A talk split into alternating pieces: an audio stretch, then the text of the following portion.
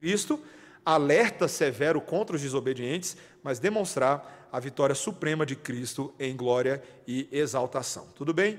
Ah, e aí falamos que você deveria abandonar o medo de ler Apocalipse e lançamos um dever de casa desafiador essa semana, né? Quem conseguiu? Ó, ó, quem leu Apocalipse inteirinho essa semana, né? Foi, aí, ó, beleza, hein? Vocês vão ganhar um chocolate depois. Não, não vai não. Não posso prometer isso não, né? Meu apelido é chocolate, aí eu brinco com o pessoal que eu dou um abraço e eu estou dando um chocolate para as pessoas, tá? Ah, meus irmãos, nessa manhã, ah, antes de nós começarmos a aula, nós vamos orar, pedir ao Senhor que nos ajude. Vamos orar. Santo Espírito de Deus, continue a nos abençoar nesta manhã, ó Senhor. Dá-nos graça para aprender de Ti e para aprender dos Teus conteúdos de fé, para que assim, Senhor, tenhamos o nosso coração amadurecido, encorajado na graça de Deus, em nome de Jesus. Amém. Irmãos, na aula de hoje nós vamos partir para aquilo que nós chamamos na última aula de das cinco principais linhas interpretativas da literatura apocalíptica. Uma observação importante. Isso que nós vamos falar aqui não tem a ver com aquela ideia do reino milenar, tá? Nós não vamos falar aqui nesse ponto de ah, pós-milenismo, amilenismo, pré-milenismo dispensacionalista, pré-milenismo histórico. Não é isso agora, tá? Nós vamos falar agora das, das diferentes abordagens de interpretação que existem para o livro de Apocalipse. Pode parecer no início que vai dificultar a sua vida, mas não vai, tá? Poxa, eu vou falar, poxa, existem cinco maneiras principais e diferentes, entre outras, de se interpretar Apocalipse. Poxa, pastor, você não está me ajudando muito, né? Eu achei que você ia facilitar, mas é meu dever de ensinar para vocês que existem e tentar mostrar para vocês quais delas são as mais saudáveis teologicamente, quais delas realmente nós podemos adotar com um grau bom de confiança de que, de que vamos interpretar bem o livro de Apocalipse. Tá? Então, primeiro, meus irmãos, aquela que é chamada de linha preterista, ou o preterismo. O que, que significa alguma coisa que é, quando você está estudando na língua portuguesa, o pretérito? O que, que é o pretérito? Passado. Né? Então, a linha preterista, ela tende a enfatizar que os eventos do livro de Apocalipse dizem respeito aos acontecimentos do primeiro século, principalmente. Tá? Não exclusivamente, mas principalmente os eventos que aconteceram ali no contexto do, principalmente do Império Romano. Ah, você vai, quando você está estudando a linha preterista, você vê que há uma ênfase muito grande ah, no, na destruição do Templo de Jerusalém ah, é, no, no, ano 70, que é interpretado pelos preteristas como a, a, profanação do templo por aquele que se julga como Deus, e aí é uma referência ao Império Romano, à invasão dos, dos coronéis, dos seus ah, imperadores e, e, o sítio de Jerusalém, né? o fato de que Jerusalém ficou sitiada e cercada ah, naquela situação terrível. Tá? E, e, veja, meus irmãos, apenas para adiantar, é, o Senhor Jesus Cristo de fato falou de coisas que haveriam de acontecer, lá em Lucas, ele fez uma, uma, uma explanação bem clara de que haveriam eventos futuros que dizem respeito a esse momento histórico. Mas eles, os preteristas, tendem a ver todo o livro de Apocalipse relativo a esse período da história, ou principalmente esse período. E qual é o propósito de todo, toda essa perseguição que aconteceu ali a Jerusalém aos israelitas naquele primeiro século por parte do Império Romano? A proposta seria de que seria um julgamento sobre a apostasia de Israel. Em outras palavras, os preteristas, não todos, mas muitos, tendem a ver, ah, por exemplo, que aquela besta de Apocalipse, lá no capítulo 13, versículos 1 a 8, como os apóstatas israelitas. O verdadeiro inimigo do povo de Deus seriam os apóstatas, aqueles que abandonam a profissão de uma fé verdadeira, de uma fé autêntica e decidem seguir o seu caminho e acabam se levantando contra o povo de Deus. Então, Deus, para eliminar esse problema, ele vai lá e lida com o julgamento romano sobre os israelitas. Meus irmãos, o meu, o meu ponto hoje não é entrar com profundidade em nenhuma dessas posições, com exceção da última, mas é tentar dar um panorama para vocês das posições. Existem alguns, alguns adeptos principais, tá? Se você quiser depois estudar melhor, você vai perceber. Ah, desculpa, a imagem ali está falhando? Vou fazer assim. Agora acho que vai parar de falhar. Acho que agora vai ficar. Ah, existem alguns adeptos principais entre os teólogos, historicamente falando, tá? Aqueles que nós chamamos de reconstrucionistas, ah, e também os pós-milenistas, nem todo pós-milenista é reconstrucionista, mas os reconstrucionistas, os pós-milenistas tendem a ser mais preteristas, tá? É, teólogos como David Chilton, não sei se vocês já ouviram falar, Kenneth Gentry, esse é bem famoso, né? Se vocês querem saber disso, vai perguntar para o Sabino, tá, gente? O Sabino gosta desses caminhos. O presbítero Sabino, lá da CMA, grande amigo, e pode explicar para você depois bem o preterismo por, por ele mesmo ser um pós-milenista, tá? Outros famosos como Jay Adams, tá? Conselheiro bíblico é de uma linha mais preterista e o meu caro e amado Sproul, minha, meu pequeno ponto de decepção com ele. ah, mas o Sproul era mais preterista, né? tá? Existe uma diferenciação entre o que a gente fala de preterismo parcial e preterismo pleno. Meus irmãos, essa diferenciação aqui é bem importante, tá?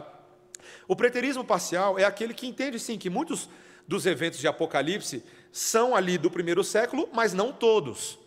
É óbvio que um preterista parcial aguarda ainda o retorno de Cristo, aguarda ainda a consumação de todas as coisas, aguarda ainda elementos que de fato estão reservados para o futuro da igreja e para o domínio de Deus sobre todo o universo. Tá? Esse seria um preterista parcial. O preterista pleno é aquele que acredita que tudo que tinha para acontecer já aconteceu. Inclusive, a gente já diz de cara aqui que o preterismo pleno não é uma posição sequer saudável teologicamente, tá? Não é uma posição. Vou fazer uma coisinha aqui, eu acho que eu vou mudar o meu. É energia? Energia do computador? Tá. Tá bom. Vou tentar fazer pouco, pouco movimento aqui. Ah, o preterista pleno, ele é um preterista que acredita que Jesus já veio. De alguma maneira, eles interpretam de que os eventos relativos à volta de Cristo não são uma volta física, mas de que, de alguma maneira, Cristo já veio de forma secreta no primeiro século. Tá? Meus irmãos, nós não temos como aceitar essa posição. Não há nenhum teólogo ortodoxo hoje, ninguém que leve a sério o cristianismo, que se posicione dessa maneira. O preterismo pleno é uma visão extra-bíblica, é uma visão ah, heterodoxa, tá? que não está em alinhamento com aquilo que nós cremos. Tá bom? Ah, existem algumas dificuldades com a posição do preterismo em si, tá? mesmo de um preterismo que eu diria parcial, algumas dificuldades que ele vai ter que lidar com uma posição escatológica. Parece haver só uma relevância para o primeiro século, né?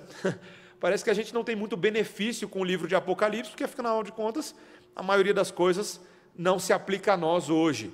Tá? Então seria um problema interpretativo. Ah, outro problema é, é ter Israel como inimigo maior de Deus. Né?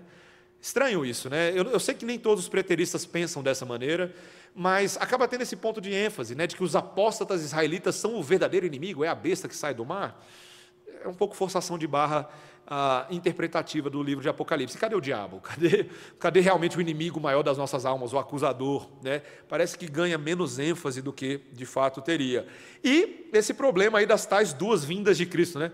Que em tese teria uma vinda do futuro, mas parece que para alguns preteristas ele já veio de forma secreta no início, também não se concatena. Então, meus irmãos, eu entendo que eu não quero fazer aqui uma caricatura dessa posição e nem desprezá-la totalmente. Eu entendo que pós-milenistas que são mais doutos dentro dessa posição vão justificá-la melhor do que eu estou fazendo para a igreja agora, mas não é uma posição que eu particularmente adoto e, eu creio que existem posições mais maduras do que essa, tá? Mas está aí para você estudar, está aí para você aprender. A segunda posição é aquela que nós chamamos de historicista, tá? Ah, ou o historicismo. Também é uma posição um pouco mais antiquada, meus irmãos. Foi muito comum ah, durante a história da igreja, tá? durante principalmente o período pré-medieval, pós-medieval, também até no próprio período da reforma da protestante. Curiosamente, muitos dos reformadores, não muitos, mas alguns, tinham essa posição. Tá? Muitos puritanos tiveram essa posição, mesmo ali no século XVII. E o que, que ela diz? Que o Apocalipse, os eventos do Apocalipse são basicamente a linha do tempo da história da igreja. Todo o período da história da igreja, desde o primeiro século até os nossos dias e passando pelos nossos dias. Tá? Ah, então, os historicistas tendem a ver os eventos do Apocalipse como eles tentam fazer é, conexão entre os eventos que estão descritos no Apocalipse, os símbolos, e eventos que aconteceram ao longo da história da igreja. Por exemplo, os historicistas tendem a ver a besta do Apocalipse, voltando a esse exemplo, como o Papa, o Papa da Igreja Católica, por causa da, do, do, do da posição que o Papa assume para si mesmo e diante da igreja, como pontífice, o, sumo, o, sumo, o supremo pontífice, o vicário da igreja, o cabeça.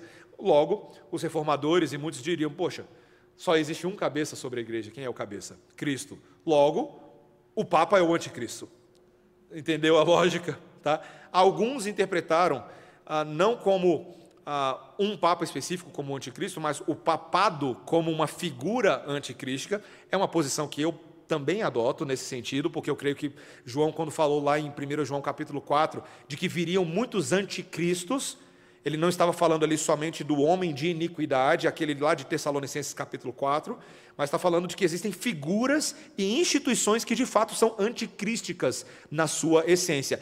Nesse sentido, eu concordo com os puritanos e com os reformadores. E eu concordo nesse sentido, apenas nessa é, interpretação particular, com a confissão de fé de Westminster, quando ela fala do Papa como anticristo. Porém, a linguagem da confissão de fé de Westminster, ela assume para aqueles puritanos de que aquele Papa lá atrás, no século XVII, aquele Papa era o anticristo. E aí sim eu não posso concordar com essa posição, meus irmãos. Aí é, eu não entendo dessa forma.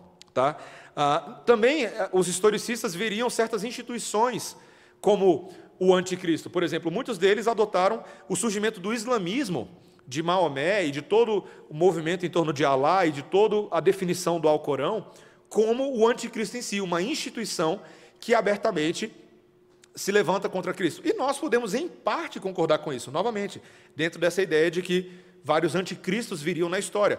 Abertamente, meus irmãos, o Islã a religião muçulmana se levanta contra a divindade salvífica de Cristo. Não tem como negar. Então nós poderíamos, em parte, concordar com isso. Tá? Ah, dificuldades dessa posição é que a interpretação varia de acordo com o momento histórico em que a igreja se encontra. Né? Essa posição já foi muito variável, muito volátil. Né? Ora o anticristo é o Papa, ora ah, certas guerras santas que foram impertradas eram a guerra final do, do Vale do Megido e por aí vai. Né? É, então, esse é o problema, é que a igreja acaba ah, definindo os eventos apocalípticos pelo momento que ela está vivendo. E essa é uma cautela que eu já quero trazer para a gente nesse momento, tá, gente? Ah, sendo bem franco, tá? É possível que alguns de nós intencionalmente ou não intencionalmente, tendo uma escatologia mais dispensacionalista, que é o que a gente vai ver lá na frente, tá? Eu acho que na próxima aula do presbítero Jefferson, é, sem saber, nós estamos interpretando que esses eventos que estão acontecendo agora no mundo são sinais explícitos da volta de Cristo. É ou não é verdade? Gente, pode falar a verdade, já passou isso pela sua cabeça? Já passou até pela minha. Você está vendo aí? Vulcão, nuvem de gafanhoto, o que mais? Tempestade de areia. Como é que é? A naja. Eu não sei do que você está falando, tudo bem, o que mais? O... A doença, o próprio Covid, eu nem falei, mas eu, é, é, o Covid, essa pandemia em nível global que nós nunca vimos antes. E alguém já está contando os, os, minutos, tá? É só abrir o céu aí, Senhor. Estou aqui, estou pronto, né? Vamos embora, né? Veja, eu, eu, entendo, meus irmãos, que muitos crentes e muitos evangélicos nesse momento ao redor do mundo estão tentando entender se o que está acontecendo agora são sinais claros do fim dos tempos. Mas a gente tem que ter cuidado, porque já houve outros momentos da história em que situações semelhantes aconteceram. Eu garanto para você que os crentes durante a Segunda Guerra Mundial entenderam que Hitler era o anticristo. Eu garanto para vocês, a gente tem registros inúmeros disso de igrejas ao redor do mundo que tinham certeza absoluta que Hitler era o anticristo. E ele não se mostrou como anticristo, ele não era essa figura final, essa figura escatológica. Tá? A, própria circunstância da guerra, se você estiver dentro da guerra, temendo pela sua vida, temendo pela vida da sua família que está morrendo de todos os lados, seus amigos, você pensaria que é cenário final, de batalha final. Então a gente tem que ter cuidado para não cair na armadilha historicista de enxergar somente os eventos do momento em que estamos vivendo como os eventos desses sinais finais. Tá? Lembrar que os, os, para os historicistas, os símbolos, eles têm apenas um cumprimento na história. Os eventos que passaram são os símbolos do Apocalipse. Mas como nós veremos um pouquinho adiante, os símbolos muitas vezes eles têm duplo cumprimento. Eles têm um, um, um elemento na profecia inicial e na profecia futura. A gente já vai ver isso já já. Sim, diga Lucas. Aquela visão de que o imperador romano seria o uhum. ela se Nos dois, depende. Depende, né? O historicista poderia aceitar, alguma posição historicista poderia aceitar que o imperador do. que Tito, né, o invasor de Jerusalém, seria o anticristo. Né? É, então, há um overlap aí, mas é mais comum no preterismo essa posição, tá? De que Roma era o anticristo nesse sentido, tá? É, nessa, não Roma como religião, tá? Roma como militarismo romano. Essa é a ideia, tá? A crueldade romana. É, outro problema do historicismo é que tende a haver uma linearidade cronológica muito rígida nos eventos apocalípticos, tá? Que não parece ser a estrutura do livro de Apocalipse. Eu vou abordar isso logo adiante. E, por, por incrível que pareça, os historicistas tendem a ter uma visão mais ocidentalizada e quase eurocêntrica dos eventos. Os historicistas, historicamente, entendem que aqueles eventos que aconteceram na Europa, em relação à igreja medieval, em relação à igreja protestante, que são estes os eventos do Apocalipse. Então, é uma visão muito europeia, tá? É uma visão muito ah, alguém poderia usar uma linguagem aí mais sociológica, né? uma visão muito branca da, do, dos eventos do Apocalipse, como se tudo estivesse girando em torno da igreja. Só para carregar uma, uma coisa para vocês, ah, dentro do dispensacionalismo norte-americano, tem um pouco disso. Tá? Eu não sei se o Jefferson vai tocar nesse ponto, mas lá nos Estados Unidos, onde foi a explosão realmente do, do dispensacionalismo, essa visão de arrebatamento da igreja primeiro, aí sete anos de, de tribulação, em que três anos e meio o anticristo se manifesta como uma figura boa, depois três anos e meio de uma figura perversa de um governador global, aí vem a batalha no Vale do Egito, ou seja, os dispensacionalistas enfatizaram muito esses pontos. Tá? E é interessante que isso se confundiu com a história americana, dentro dessa ideia do destino manifesto. Né? Os Estados Unidos como uma nação central e com uma responsabilidade em relação ao mundo para resgatar e para restaurar a, a nação de Israel. Quem é que, que governante no mundo pensa dessa forma hoje, meus irmãos? Donald Trump, tá? O Trump pensa exatamente dessa maneira. É interessante, o Trump ele se coloca como um presidente presbiteriano, né?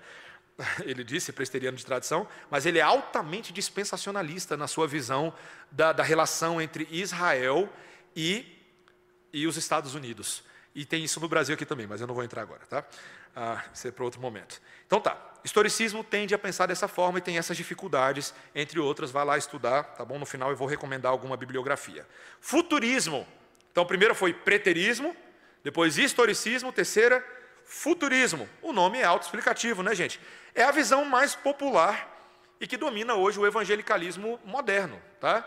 Muito por influência do dispensacionalismo nas décadas de 60 e 70. Teve uma influência muito grande no Brasil também, tá?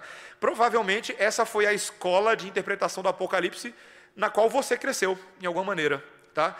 Qualquer que seja a igreja que você tenha vindo, a maioria das igrejas evangélicas brasileiras hoje, e até algumas presbiterianas, tendem a adotar também essa visão.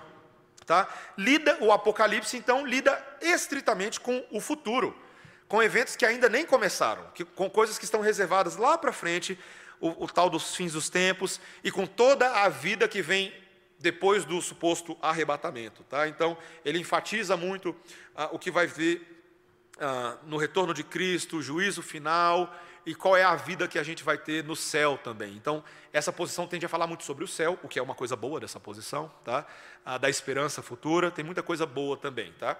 Ah, só para lembrar, é, essa visão ficou muito popularizada pela série Deixados para Trás. Alguém já leu? Confessa seu pecado agora, levanta a mão comigo. Já leu? Tá. A série Deixados para Trás, do Tim LaHaye, e do Jerry B. Jenkins é considerado uma das literaturas de ficção mais populares dos últimos 30 anos. Tá? É, eu lembro na nossa antiga igreja, Socorro talvez vai lembrar disso, todo mundo lendo, né? E, mas era, era, popular, né? Era popular, chamava a atenção das pessoas. E eu lembro, a gente comprava os livros, foram 12 livros na, na série principal. E, e o Tim LaHaye e o Jerry escrevem bem, eles têm um, um novelismo que atrai ali a gente, mas era uma visão dispensacionalista, altamente futurista e que se dava ao luxo de interpretações absurdas tá, do Apocalipse. Aí começa a entrar a questão da marca da besta, da besta, como um chip na mão, chip na testa. Eu sei que você já teve pesadelo com isso, gente, pode falar, tá? Você já teve pesadelo, né? Vai ver que a marca da besta já está aí, eu não estou sabendo, né? É, eu tenho que me preparar, porque vai ver que está no iPhone 11, está no Galaxy, não sei, né? É, tem, temos que ter muito cuidado, meus irmãos, muito cuidado. Os adeptos geralmente são os dispensacionalistas, tá bom? Ah, dificuldades dessa posição. Novamente, qual é a relevância e a aplicabilidade para os cristãos atuais? É uma visão quase estritamente futurista de coisas que não dizem respeito à vida de ninguém hoje. Tá? E não parece ser a intenção de João no seu propósito pastoral da carta, no encorajamento, na ética de uma vida cristã para hoje. Então, novamente, uma visão muito distante de nós. Assemelha-se ao historicismo, em sua ênfase estritamente cronológica. Tá? é uma espécie de que eles chamam de hiperfuturismo, tá? Os, os, críticos, os analistas, né? Então a gente tem que ter cuidado. É uma visão muito que enfatiza o desenvolvimento tecnológico, o medo do desenvolvimento tecnológico, justamente por causa dessa ideia uh, do chip na testa, chip na mão, né? É, eu confesso, meus irmãos, durante algum tempo eu tinha esse receio, tá? Eu, eu, eu, particularmente na minha vida, eu achava que os desenvolvimentos tecnológicos que a gente ia adotando, né? De forma irrestrita, sem muita reflexão, sem filtro, eram ferramentas pelas quais é, Satanás estava nos capturando é, ah, sem a gente perceber. E eu acho que tem um pouco de verdade nisso. Tá? Se você fizer uma análise do desenvolvimento tecnológico, a gente vai perceber que a gente vai simplesmente usando, consumindo de forma hedonista, sem reflexão, e Satanás se faz é, se aproveita desse secularismo, dessa forma materialista de pensar. E a gente tem que ter uma reflexão muito grande. Em outras palavras, quero tentar trazer uma aplicação para a gente. A tecnologia é uma benção. Tá? Tecnologia é uma bênção. Mas a gente nunca pode estar tão condicionado à tecnologia, isso, isso, a ponto de a gente não poder adorar a Deus se não for pela tecnologia. Gente, se a gente não tivesse PowerPoint, se a gente não tivesse computador, se a gente não tivesse uma série de coisas, câmera que a gente tem aqui, a gente continuaria adorando a Deus. Vocês concordam com isso? Então a adoração não pode estar tão dependente da tecnologia que não possa ser adoração por si mesma. Como o Paulo que estava preso na prisão e usava sua voz para cantar, mesmo que não tinha guitarra distorcida. Né? Vamos lá. Sim, Jonas.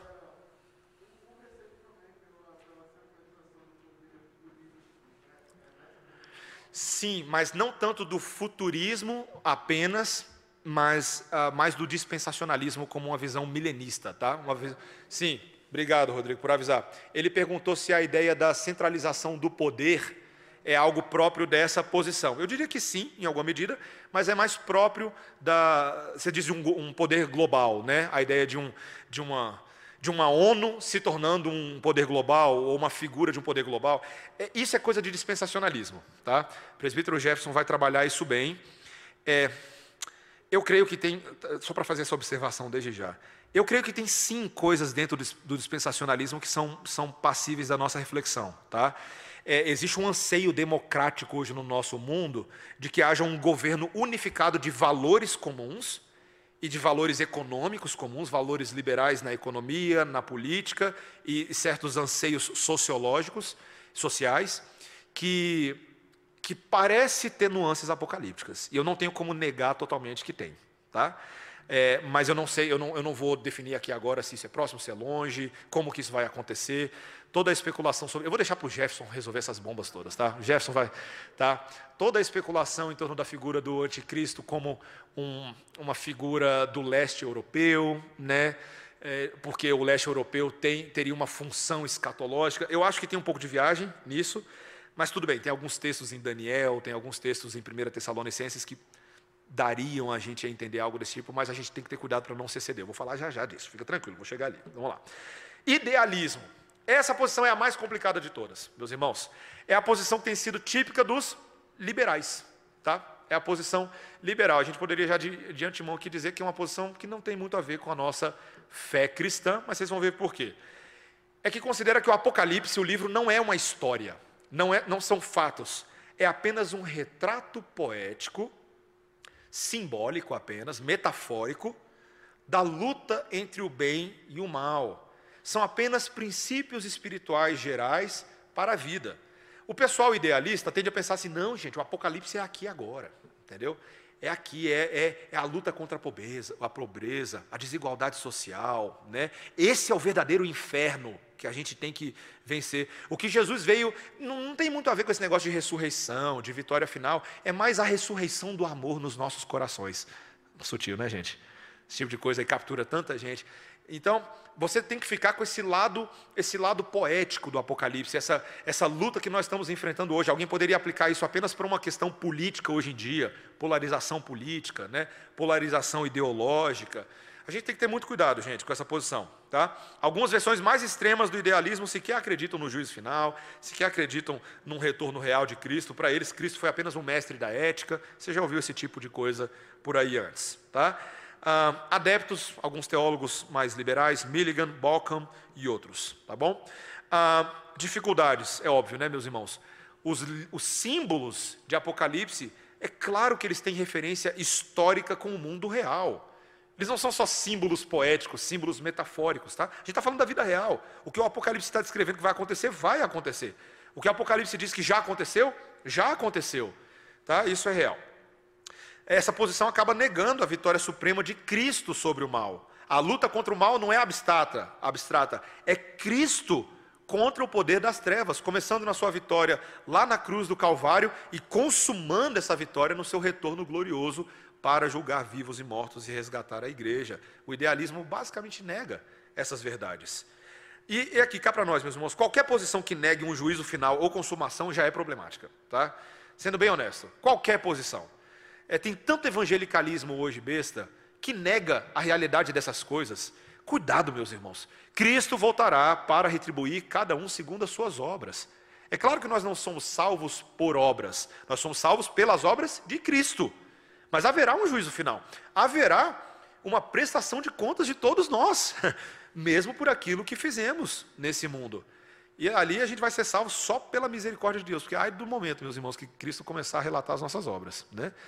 É, mas também ele vai relatar as nossas boas obras feitas nele, obras de justiça, obras de misericórdia. Isso também vai vir à tona. Mas tem um juízo final, meus irmãos. Os anjos vão, como ventos, pegar as pessoas nos quatro cantos da terra, reunir todo mundo e vai haver prestação de contas. Não tem como negar. Não tem como negar, meus irmãos. Então o idealismo tenta correr dessa dura realidade, mas que virá para eles também. Né? E última coisa, nenhum teólogo sério defende essa posição atualmente. Olha o risinho ali, tá? É, é a verdade, meus irmãos. Não, não adianta entrar muito, muito de, de, cabeça nessa posição, não. Apesar de ela ter alguns, alguns benefícios, mas depois eu comento isso com vocês. Última posição dessas do Apocalipse, antes de eu entrar no simbolismo, é a posição eclética ou iterista. Gente, essa é a posição que eu julgo que tem sido mais saudável. Vamos entendê-la, tá? É a posição mais comum entre os reformados historicamente, principalmente a partir do século XVIII para cá, tá? Ah, adeptos importantes, William Hendrickson, tá bom? Com um livro que eu vou sugerir no final, chamado Mais que Vencedores, um livro muito bom de interpretação apocalíptica. Vern Poitras, que foi um dos meus professores nos Estados Unidos e hoje tem sido uma, uma voz muito boa na literatura apocalíptica. Greg Beale, tá? outro professor do Westminster, da, da Filadélfia. É, tem uma lapa de livro do Greg Bill que eu vou mostrar para vocês no final, que é o, a Teologia Bíblica do Novo Testamento. E ele tem uma, um comentário de Apocalipse que deve ter umas duas mil páginas. Tá?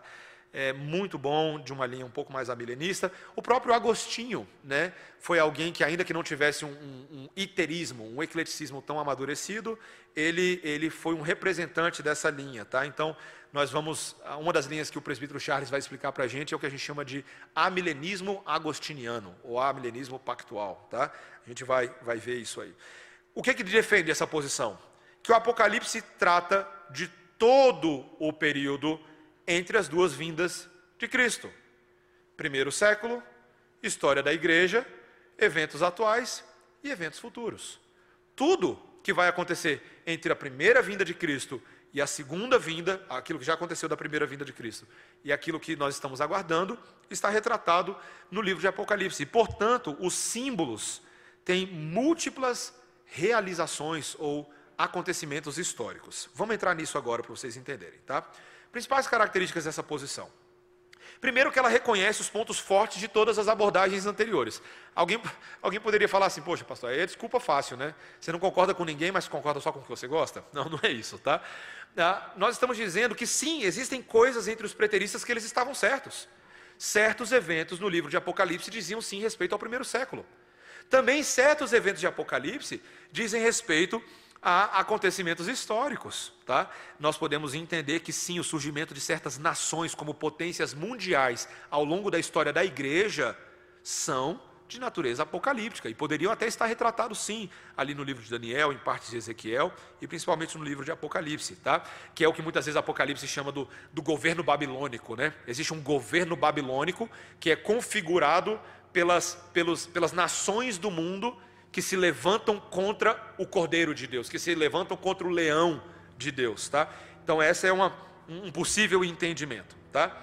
Ah, e também, obviamente, elementos futuristas, né, gente? É claro que a gente não vai dizer que tudo já aconteceu na história da igreja ou no passado, tá?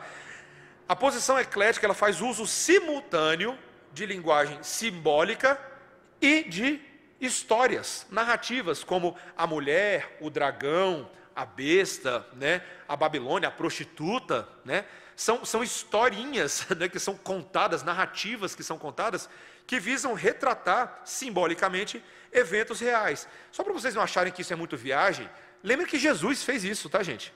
Muitas parábolas de Jesus eram parábolas escatológicas. Jesus adorava contar parábolas escatológicas, principalmente se você tem a sua Bíblia aí, abre lá em, em Mateus 24, dá uma olhadinha o que, que você vai encontrar lá. Tá? Olha aí, Mateus 24. Você vai começar a ter uma, uma descrição da, do princípio das dores e da grande tribulação, tá? Foram as palavras de Jesus de coisas que haveriam de acontecer, então é bem apocalíptico esse, essa sessão do Evangelho, tá? E aí depois, lá no versículo 29, tá vendo? Ele vai falar sobre a vinda do Filho do Homem, e no versículo 32, ele começa sobre a parábola da figueira, tá? Que é uma parábola que fala justamente dos elementos que vão acontecer, que dizem respeito à vinda do Filho do Homem, o fato de que ninguém sabe quando isso vai acontecer, né? mas que nem mesmo o filho e somente o pai sabia naquele momento. Aí depois veja, tem uma parábola no versículo 45 do bom servo e do servo mau, depois no capítulo 25 a parábola das dez virgens. Então, gente, eu não vou entrar nas parábolas agora, é só para mostrar para vocês que Cristo contou várias parábolas escatológicas. E isso se assemelha ao estilo do livro de Apocalipse e que o ecleticismo identifica, tá bom? Ah, o ecleticismo, o iterismo, identifica sete sessões principais no livro de Apocalipse. Presta atenção no que eu vou falar agora, tá? E que essas sessões, elas estão em paralelo umas com as outras. Em vez de nós entendermos essas sessões como acontecimentos cronológicos lineares, essas sessões, na verdade, elas estão em paralelo, contando de uma certa forma os mesmos eventos por ângulos diferentes. Cada sessão dessa de Apocalipse, cada capítulo, ele vai recapitular os eventos que já aconteceram antes e vai intensificar esses acontecimentos. Eu vou tentar dar esse seguinte exemplo. Ah, vocês assistem futebol de vez em quando, né? Vocês sabem que o futebol tem o replay. O que é o replay da Globo? Né? O replay do, do pay-per-view lá, do esporte, do, do Sport TV. Primeiro ele vai lá, o lance acabou, acabou de acontecer, todo mundo fez uh, né? Aí vem o primeiro replay. Aí ele mostra a câmera de longe.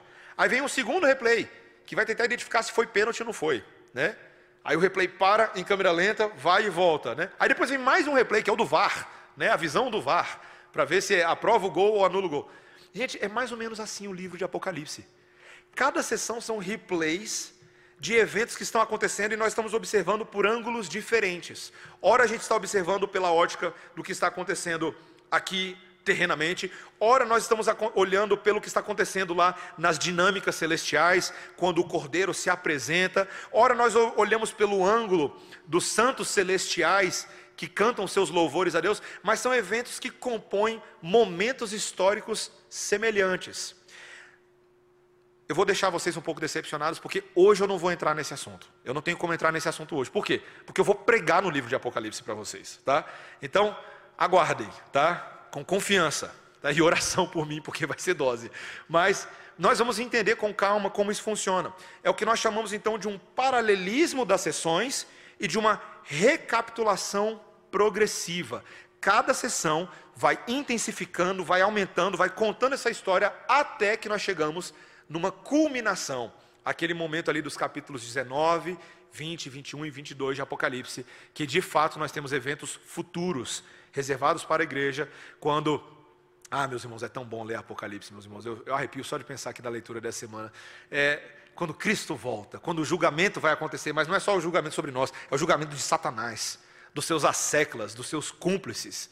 Né, o lançamento de Satanás no, no lago de fogo e enxofre, e a Jerusalém celestial que desce para alegrar os nossos corações. Meus irmãos, então o livro de Apocalipse ele vai culminando, ele vai andando para esse final grandioso, teatral, e ao mesmo tempo ele vai recapitulando cada capítulo. Eu vou deixar nesse sentido, se você tiver perguntas sobre detalhes, eu não vou entrar nesses detalhes agora, tá?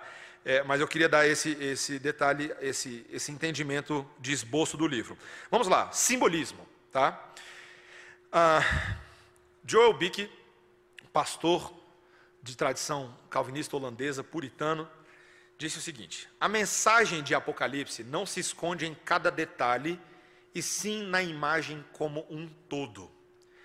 Essa aqui é uma maneira para a gente começar a interpretar os símbolos do livro de Apocalipse. Agora eu vou falar um pouquinho desses símbolos. Tá? É, a gente precisa lembrar, como eu falei na última semana, quando você chega ali nos símbolos de Apocalipse, você precisa se lembrar do padrão profético de Apocalipse. Várias das profecias que são dadas para a gente ao longo da Bíblia, elas têm um cumprimento imediato e outro cumprimento escatológico. Tá bom? Vamos lembrar.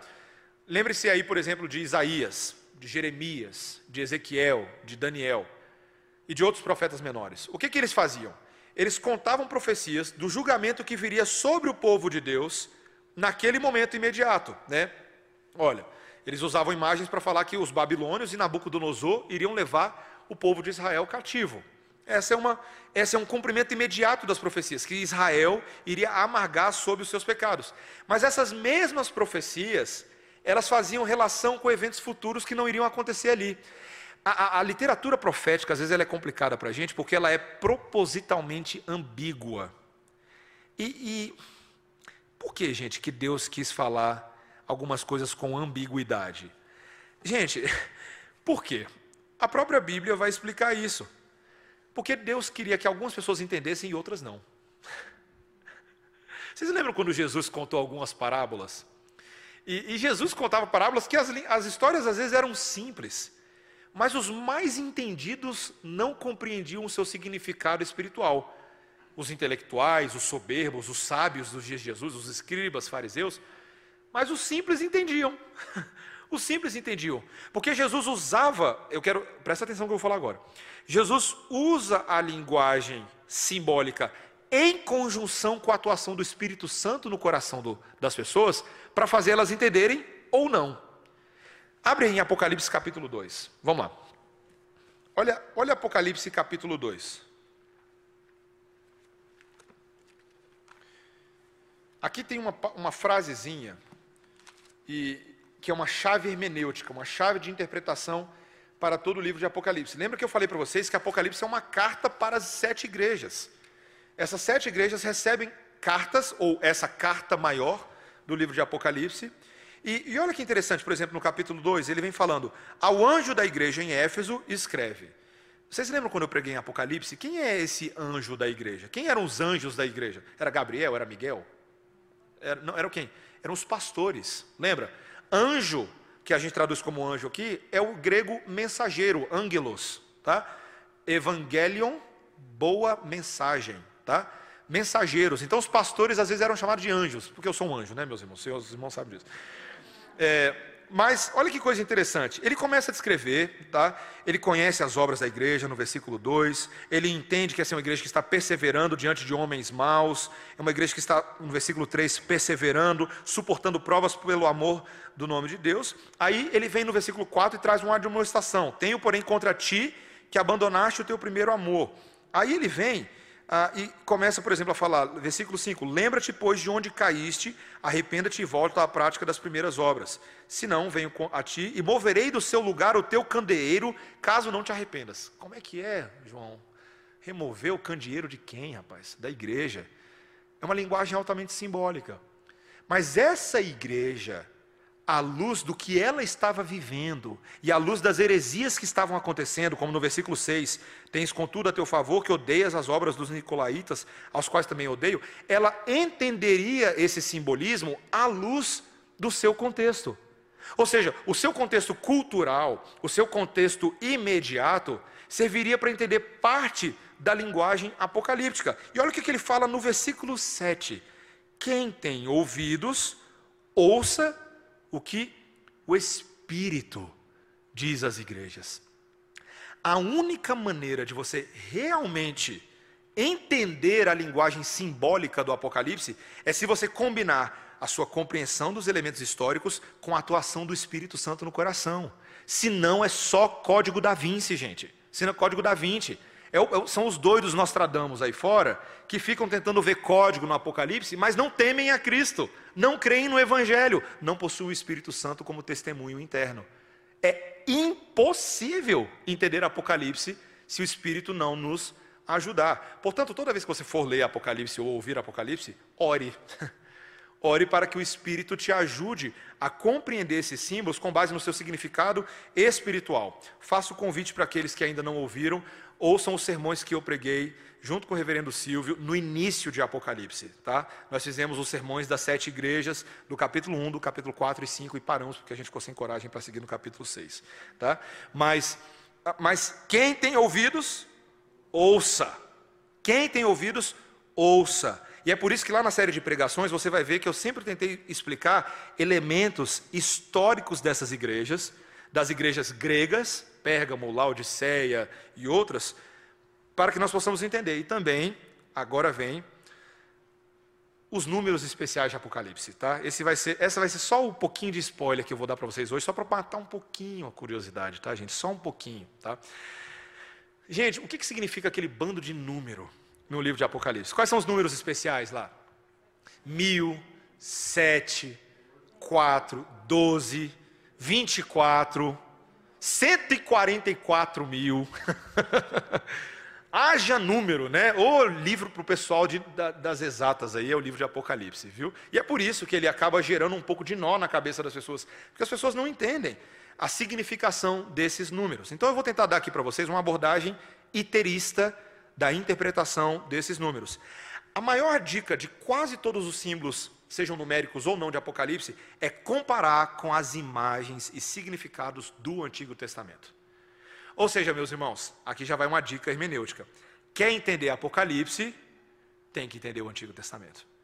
Tem que estar razoavelmente familiarizado com algumas imagens na vida cerimonial de Israel, certo? Com relação ao tabernáculo, com relação a algumas especificações que Deus estabeleceu para o, os anos na vida de Israel, para certas festividades. Um, um exemplo disso, eu vou dar outro exemplo para você, é o livro de Hebreus. Vocês já perceberam que é impossível você ler o livro de Hebreus se você não tiver assim uma razoável compreensão de certas imagens do Antigo Testamento, o que é um sacerdote, o que era o véu que se rasgava, o que é o santo dos santos, o que são os sacrifícios que o sumo sacerdote prestava uma vez por ano, e por aí vai. O Apocalipse é bem semelhante a Hebreus nesse sentido. É, é basicamente um comentário baseado no Antigo Testamento. Tá? Número 7, vamos lá. 7 talvez seja um dos mais fáceis, né? As pessoas sabem que o número 7 tem sido recorrentemente usado na Bíblia e em Apocalipse como um, um símbolo de plenitude, de perfeição. Tá? Claramente isso se vê no livro do Apocalipse. No Antigo Testamento era usado assim, tá? Sete dias da criação. Vocês lembram disso? Gênesis 2, 1 a 3. Sete lâmpadas, ou sete velas no tabernáculo ali. Você vai ver em Êxodo 25, 37, no, no candelabro. Sete vezes que há um aspergir no altar quando o sacerdote tinha que pegar aquele sangue e aspergir. Sete vezes também tem uma cena interessante em Levítico, que ele tinha que aspergir as pessoas com o sangue, né? Interessante essa cena, né? Cobrir as pessoas com o sangue do cordeiro. Isso lembra alguma coisa para vocês? Cobrir as pessoas com o sangue do cordeiro? Ok, eu espero que vocês tenham pensado em Jesus. Resposta certa. É, sete anos para o ano do jubileu. Ou seja, você tinha que trabalhar e você tinha depois o ano sabático, o ano de descanso. Está lá em Deuteronômio 15, 1. Ou seja, meus irmãos, o número 7 aparece muito no Antigo Testamento. Tá? Em Apocalipse, haja número 7, né? Sete igrejas, sete candeeiros de ouro, sete estrelas na mão de Cristo, sete selos, sete flagelos, sete trombetas. sete sessões no livro de Apocalipse. Olha os ecleticistas como estão certos. Ok? Esse é o melhor outline, o melhor esboço do livro. Gente, por que, que o, livro, o livro de Apocalipse gosta tanto do número 7? É simples, né? por causa da obra perfeita de Cristo que é consumada no final de tudo, meus irmãos. Amém? Vocês creem nisso? É isso. O livro de Apocalipse vai trazer essa forte esperança. E o livro de. O número 7 vai reforçar o tempo inteiro essa estrutura de perfeição que permeia todas as coisas. Tá? Quando a gente for pregar em Apocalipse, eu vou explicar muitos desses símbolos. Mas por enquanto, fica com essa ideia aí na sua cabeça. Tá? Número 4. Número 4 é interessante também, porque ele também aponta para completude, tá? mas num sentido mais geográfico, mais global. Tá? Fala daquilo que da obra de Deus que alcança todo o universo ou todo o mundo e tem uma implicação para todas as pessoas, tá? É interessante que o número 4 é a quantidade de criaturas ao redor do trono. Muitas vezes a gente fica preso demais na, na, no perfil daquelas criaturas ali, né? A gente fica assustado com, com, aquelas cenas aterrorizantes, né? Quantidade de asas, quantidade de olhos, quantidade de pernas, né? Parece filme de terror às avessas, né? Mas mas o foco nem deveria ser tanto você ficar pensando em, criaturas extraterrestres ou alienígenas, mas no que elas representam. Essas quatro criaturas com quatro partes, ou com muitas partes diferentes, representam todos os animais, todas as criações de Deus. É uma forma de dizer que elas representam toda a criação de Deus na maneira como são. Isso sim deveria ficar para a gente. Tá? Nós temos ali por exemplo, a imagem dos quatro cantos da terra né, e os quatro ventos pelos quais os anjos passam. Nós temos uma fórmula quaternária que aparece muito no livro de Apocalipse. Vocês vão ver que aparece sete vezes essa fórmula, tá? Olha aí o número sete. Toda tribo, língua, povo e nação. Essa é uma fórmula muito interessante, ou seja, mostrando a completude daqueles povos, das pessoas que são alcançadas pela obra de Deus. Todo mundo vai se ajoelhar, todo mundo vai dizer que Jesus Cristo é o Senhor. Você já cantou isso antes? Glória para sempre ao Cordeiro de Deus. A Jesus o Senhor, ao leão de Judá, a raiz de Davi, que venceu e o livro abrirá. O céu, a terra e o mar, e tudo que nele há, o adorarão e confessarão. Jesus Cristo é o Senhor. Você nem sabia que você estava cantando Apocalipse, né? Nem sabia. Está aí, ó. Música escatológica para você, meu irmão. Quatro menções de relâmpagos, vozes, trovões, terremotos, aparece nesses textos que eu listei aí, tá bom? Quatro menções de sete espíritos. Interessante que aparece em vários lugares aí também, tá bom? Número 12 também envolve completude, mas agora falando um pouco mais com respeito à identidade do povo de Deus. O número 12, meus irmãos, ele fala muito dessa unidade que há entre todos os eleitos de Deus que são alcançados pela obra de Jesus. Isso já aparecia no Antigo Testamento, gente. Onde é que está o número 12 no Antigo Testamento? Quem lembra? 12 o quê? 12 tribos, gente. E 12 cabeças de tribo, né? A gente tem que lembrar lá em Deuteronômio que cada um daqueles filhos de Jacó, cujo nome se torna o nome de uma tribo, são os próprios cabeças dessas tribos, são os representantes federais. Onde é que você encontra o número 12 no Novo Testamento? 12 apóstolos. Você lembra que eram 12 apóstolos? E quando um pisou na bola, teve que completar de novo?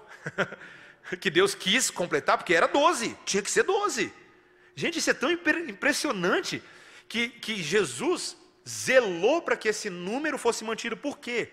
Porque ele queria fazer uma relação clara entre a obra do Antigo Testamento e a obra do Novo Testamento. Quantos anciãos existem ali no início do livro de Apocalipse? Como os 24 anciãos. Ah, rapaz. Vai, toque no altar, vai. Gente, 24 anciãos. Justamente como representantes da antiga e da nova aliança. Toda antiga e toda nova aliança encontram sua comunicação na presença do Cordeiro Santo de Deus, que vem na plenitude dos tempos, como Paulo diz lá em Colossenses capítulo 2. Gente, vocês conseguem perceber como a Bíblia vai encaixando esses quebra-cabeças? Esses quebra e aí, quando, quando você começa a entender essas relações, você para de ficar encucado só com um número em si. Por que 24 anciãos? Não, por, que, por que não 23? Por que não 25? Né?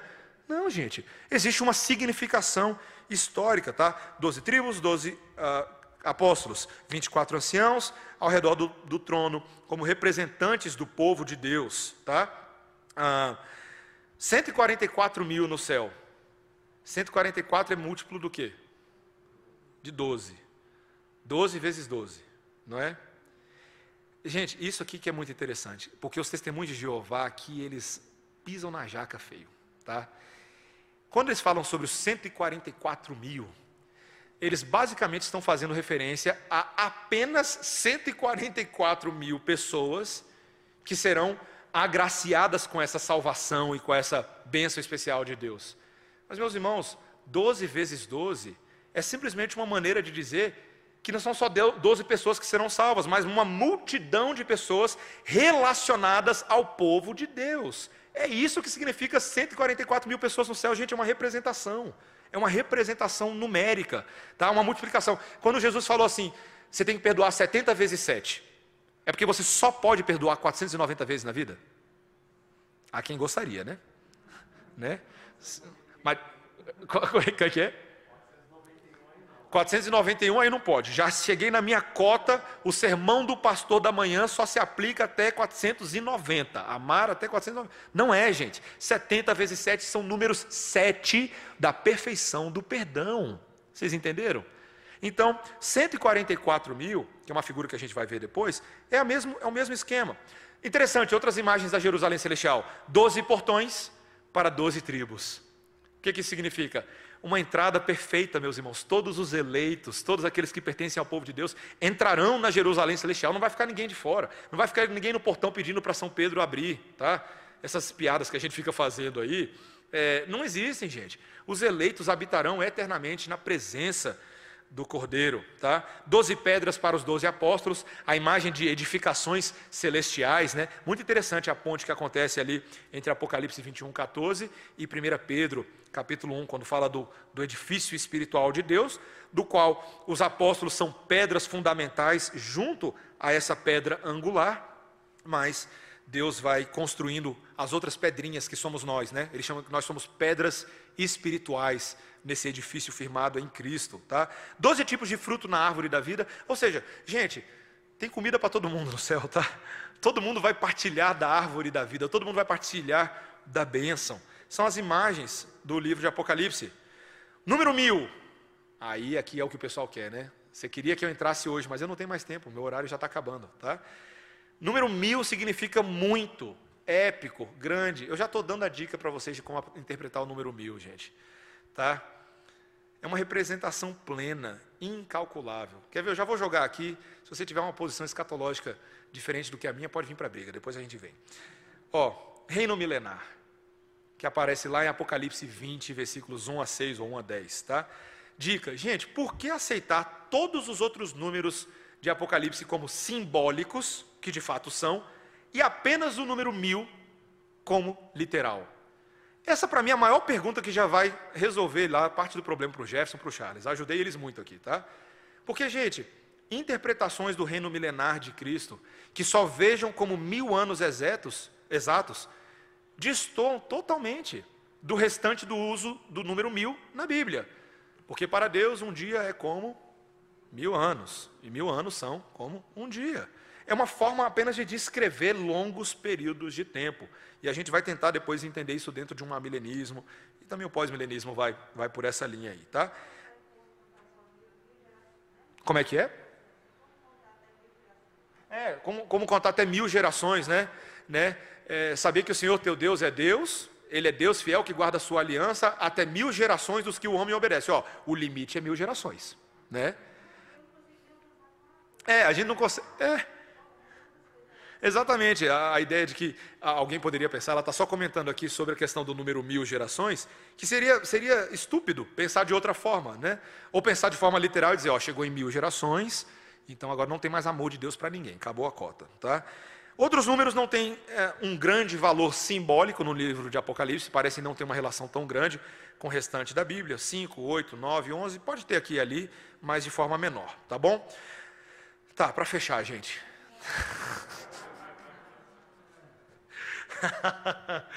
é isso que todo mundo queria saber, né? É o tal do 666, né? Eu, eu falei, bom, eu vou pelo menos tentar trazer uma explicação, porque senão aí o pessoal fala, pô, pastor, falou de todos os números menos do 666, né? Vai deixar para Apocalipse depois? Gente, o 666 é o que é o que deixa a gente de cabeça e pé, né? É engraçado como a, o tal do número 666 popularizou na cultura popular, né? É, é, nome de banda, de rock and roll pesado, é símbolo especial, é, é realmente, olha, se tem uma coisa dentro do dispensacionalismo que fascina, é a investigação do número 666 no mundo, tá?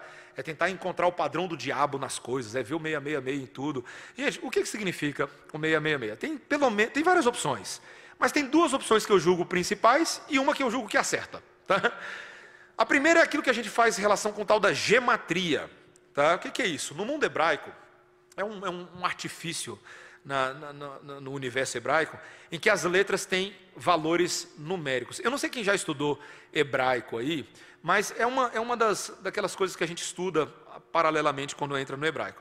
Então, assim, muitas dessas letras, então, para quem estuda o hebraísmo, seriam códigos, como por exemplo, e aí veio a baita da coincidência, né? Alguém poderia dizer, ah, César Nero, em vez de falar apenas Nero, ou falar, que já é uma forçação de barra, né? Porque era incomum você falar César Nero, mas César Nero em gematria hebraica seria 666.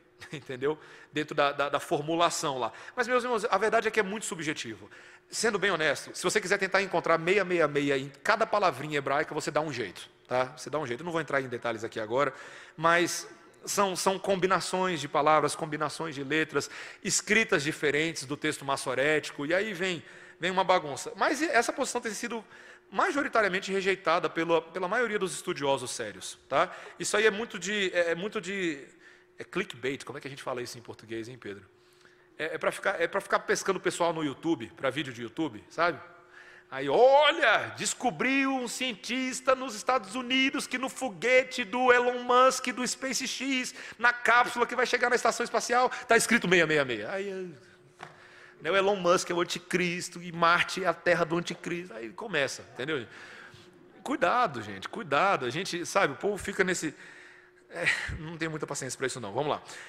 O número 6 significa incompletude. Veja, tem sido entendido majoritariamente pelos estudiosos que o 6 não é 7. Tá? O 6 é, é verdade, pode parecer engraçado. O 6 é uma tentativa pífia de ser 7, mas nunca consegue. Tá? É, é, é, é aquela ideia assim, é a alusão de uma criatura que fica sempre tentando ser criador, mas nunca consegue chegar lá. É a tentativa de ser algo que não consegue, tá? Depois, quando a gente estudar em Apocalipse, eu vou entrar mais nisso, mas essa repetição simbólica do seis seria, em tese, uma analogia de Satanás de emular uma trindade, uma trindade que possa substituir a verdadeira trindade. E esse padrão sim aparece muito no livro de Apocalipse, né? Lá no capítulo 16 você vai ver a ideia da, do dragão, da besta e do falso profeta, tá? E veja, se alguém quiser ver mais isso, eu preguei um sermão no livro de Neemias, que eu falei sobre isso. Fui falar de Apocalipse lá em Neemias, tá? Fui explicar essa questão da Trindade satânica. Eu acho que foi lá no capítulo 6 de Neemias. Depois eu vejo para vocês, tá? Mas isso faz muito sentido, meus irmãos. Faz muito sentido, sim, que Satanás, no livro de Apocalipse, se apresente como uma, uma trindade satânica que vai tentar subverter o governo de Cristo ao se apresentar para os homens como um Deus falso, que na verdade seria, nessa visão, um Deus verdadeiro, né? tentando capturar as mentes, capturar os corações, enganar, se possível, os eleitos dentro dessa trindade satânica. Então, gente, a, a posição que eu, eu, das que eu tenho investigado, que me parece mais sensata para o número 666 é essa, tá? É essa. Em Apocalipse, depois com calma, a gente entra de cabeça nisso, a gente investiga os textos. Ah, mas eu quero recomendar, para fechar a minha aula, gente, algumas literaturas, apenas quatro livrinhos para vocês aí, tá bom? Já citei Mais que Vencedores, do William Hendrickson, tá bom? Os Mistérios do Apocalipse desvendados com profundidade e fidelidade. William Hendrickson era um ecleticista, um iterista, tá bom? Da quinta posição que eu coloquei ali, e extremamente sábio, extremamente sábio, tá bom? Um outro famoso, gente, do Anthony Hockema, tá? A Bíblia e o Futuro. Esse é bem famoso, tá? Esse é um livro para você entender bem escatologia e as posições milenares ou milenistas. Ele explica bem o que é milenismo, pós-milenismo, pré-milenismo. Eu imagino que o presbítero Charles e o presbítero Jefferson vão se utilizar bastante ah, da, da, da didática do Rockman aí para ajudar a igreja, tá bom? Outros dois do Bill, tá? Brado de Vitória. Esse sou vitorioso, né, gente? Brado de Vitória. A, obra de Deus e seu propósito final em face do sofrimento do seu povo e dos ataques satânicos. É o comentário resumido do Bill, enfim, traduzido para a língua portuguesa. Gente, merece comprar esse aí, viu? Se você quer ter um bom comentário de Apocalipse acessível, inteligível e assim seguro, tá? Pode comprar, sem medo, tá bom? Eu não sei se tem e-book, eu sei que ele está com a cópia física. E o Teologia Bíblica do Novo Testamento do Bill, que não é um livro necessariamente sobre Apocalipse ou sobre teologia apocalíptica, mas é um livro escatológico, nesse sentido de que tudo na Bíblia aponta para a sua consumação. Então é um livro que ele faz uma teologia bíblica em que ele mostra todas as partes da Bíblia se encaixando para uma consumação. Gente, é uma baita de um lapa esse livro aqui, tá? De uma lapa. Mas pensa num livro bom de aprender como a Bíblia se encaixa, tá? Um pouco mais acadêmico, um pouco mais erudito. Os corajosos precisam respirar fundo para ler esse livro, mas quem tem coragem pode comprar. É muito bom, tá joia? Gente, já são meio-dia e seis. Alguém ainda tem alguma pergunta, alguma consideração? Pode falar. Agora é o momento, tá? A gente já está quase terminando. Como eu falei, eu não vou responder tudo hoje porque eu vou deixar o Jefferson se virar, tá? Mas uh, tem, tem alguma pergunta? Alguém? Deu para entender razoavelmente? Jonas, pode perguntar.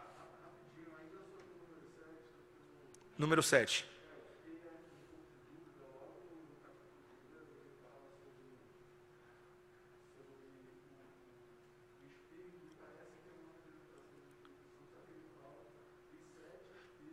Uhum.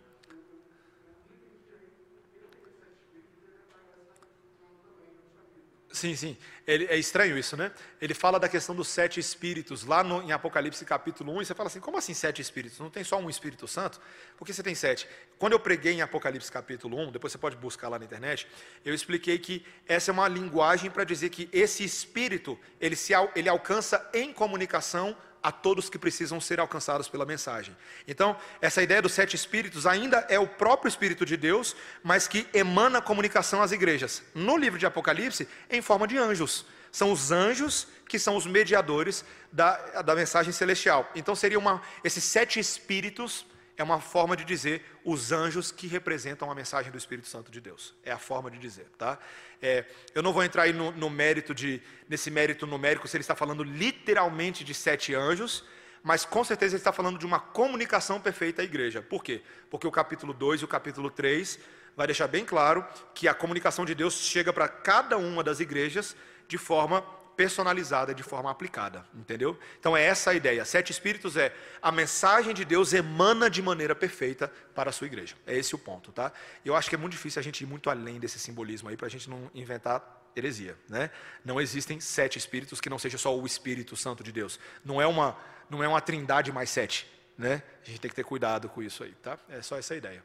Gente, vamos encerrar por hoje, tá? Vamos ficar de pé então para nós termos uma última oração e sermos dispensados para almoçar e retornar para o culto da noite. Vamos orar. Obrigado, Senhor, pela tua graça, bondade e misericórdia. O livro de Apocalipse, de fato, reserva muitos segredos, muitos detalhes, Senhor. Mas é muito bom quando a, a mensagem vai sendo a, ah, destrancada, vai sendo entendida aos poucos, principalmente, Senhor, porque nós entendemos que só é possível entendê-la se os nossos ouvidos quiserem ouvir a voz do Espírito. É o que nós queremos, Senhor. Que o Teu Espírito sensibilize nosso entendimento espiritual para a essencialidade do livro de Apocalipse em nossas vidas. Faz isso em nós, Senhor. Gera em nós esse entendimento e nos dá mais anseio, cada vez mais, para entender não só o livro de Apocalipse, mas também as visões milenistas que estudaremos a partir do próximo domingo. Ajuda-nos em nome de Jesus. Amém. Deus abençoe, irmãos. Culto hoje à noite, 19 horas, e reunião de oração às 18 e 10 pelo Zoom. Deus abençoe a todos.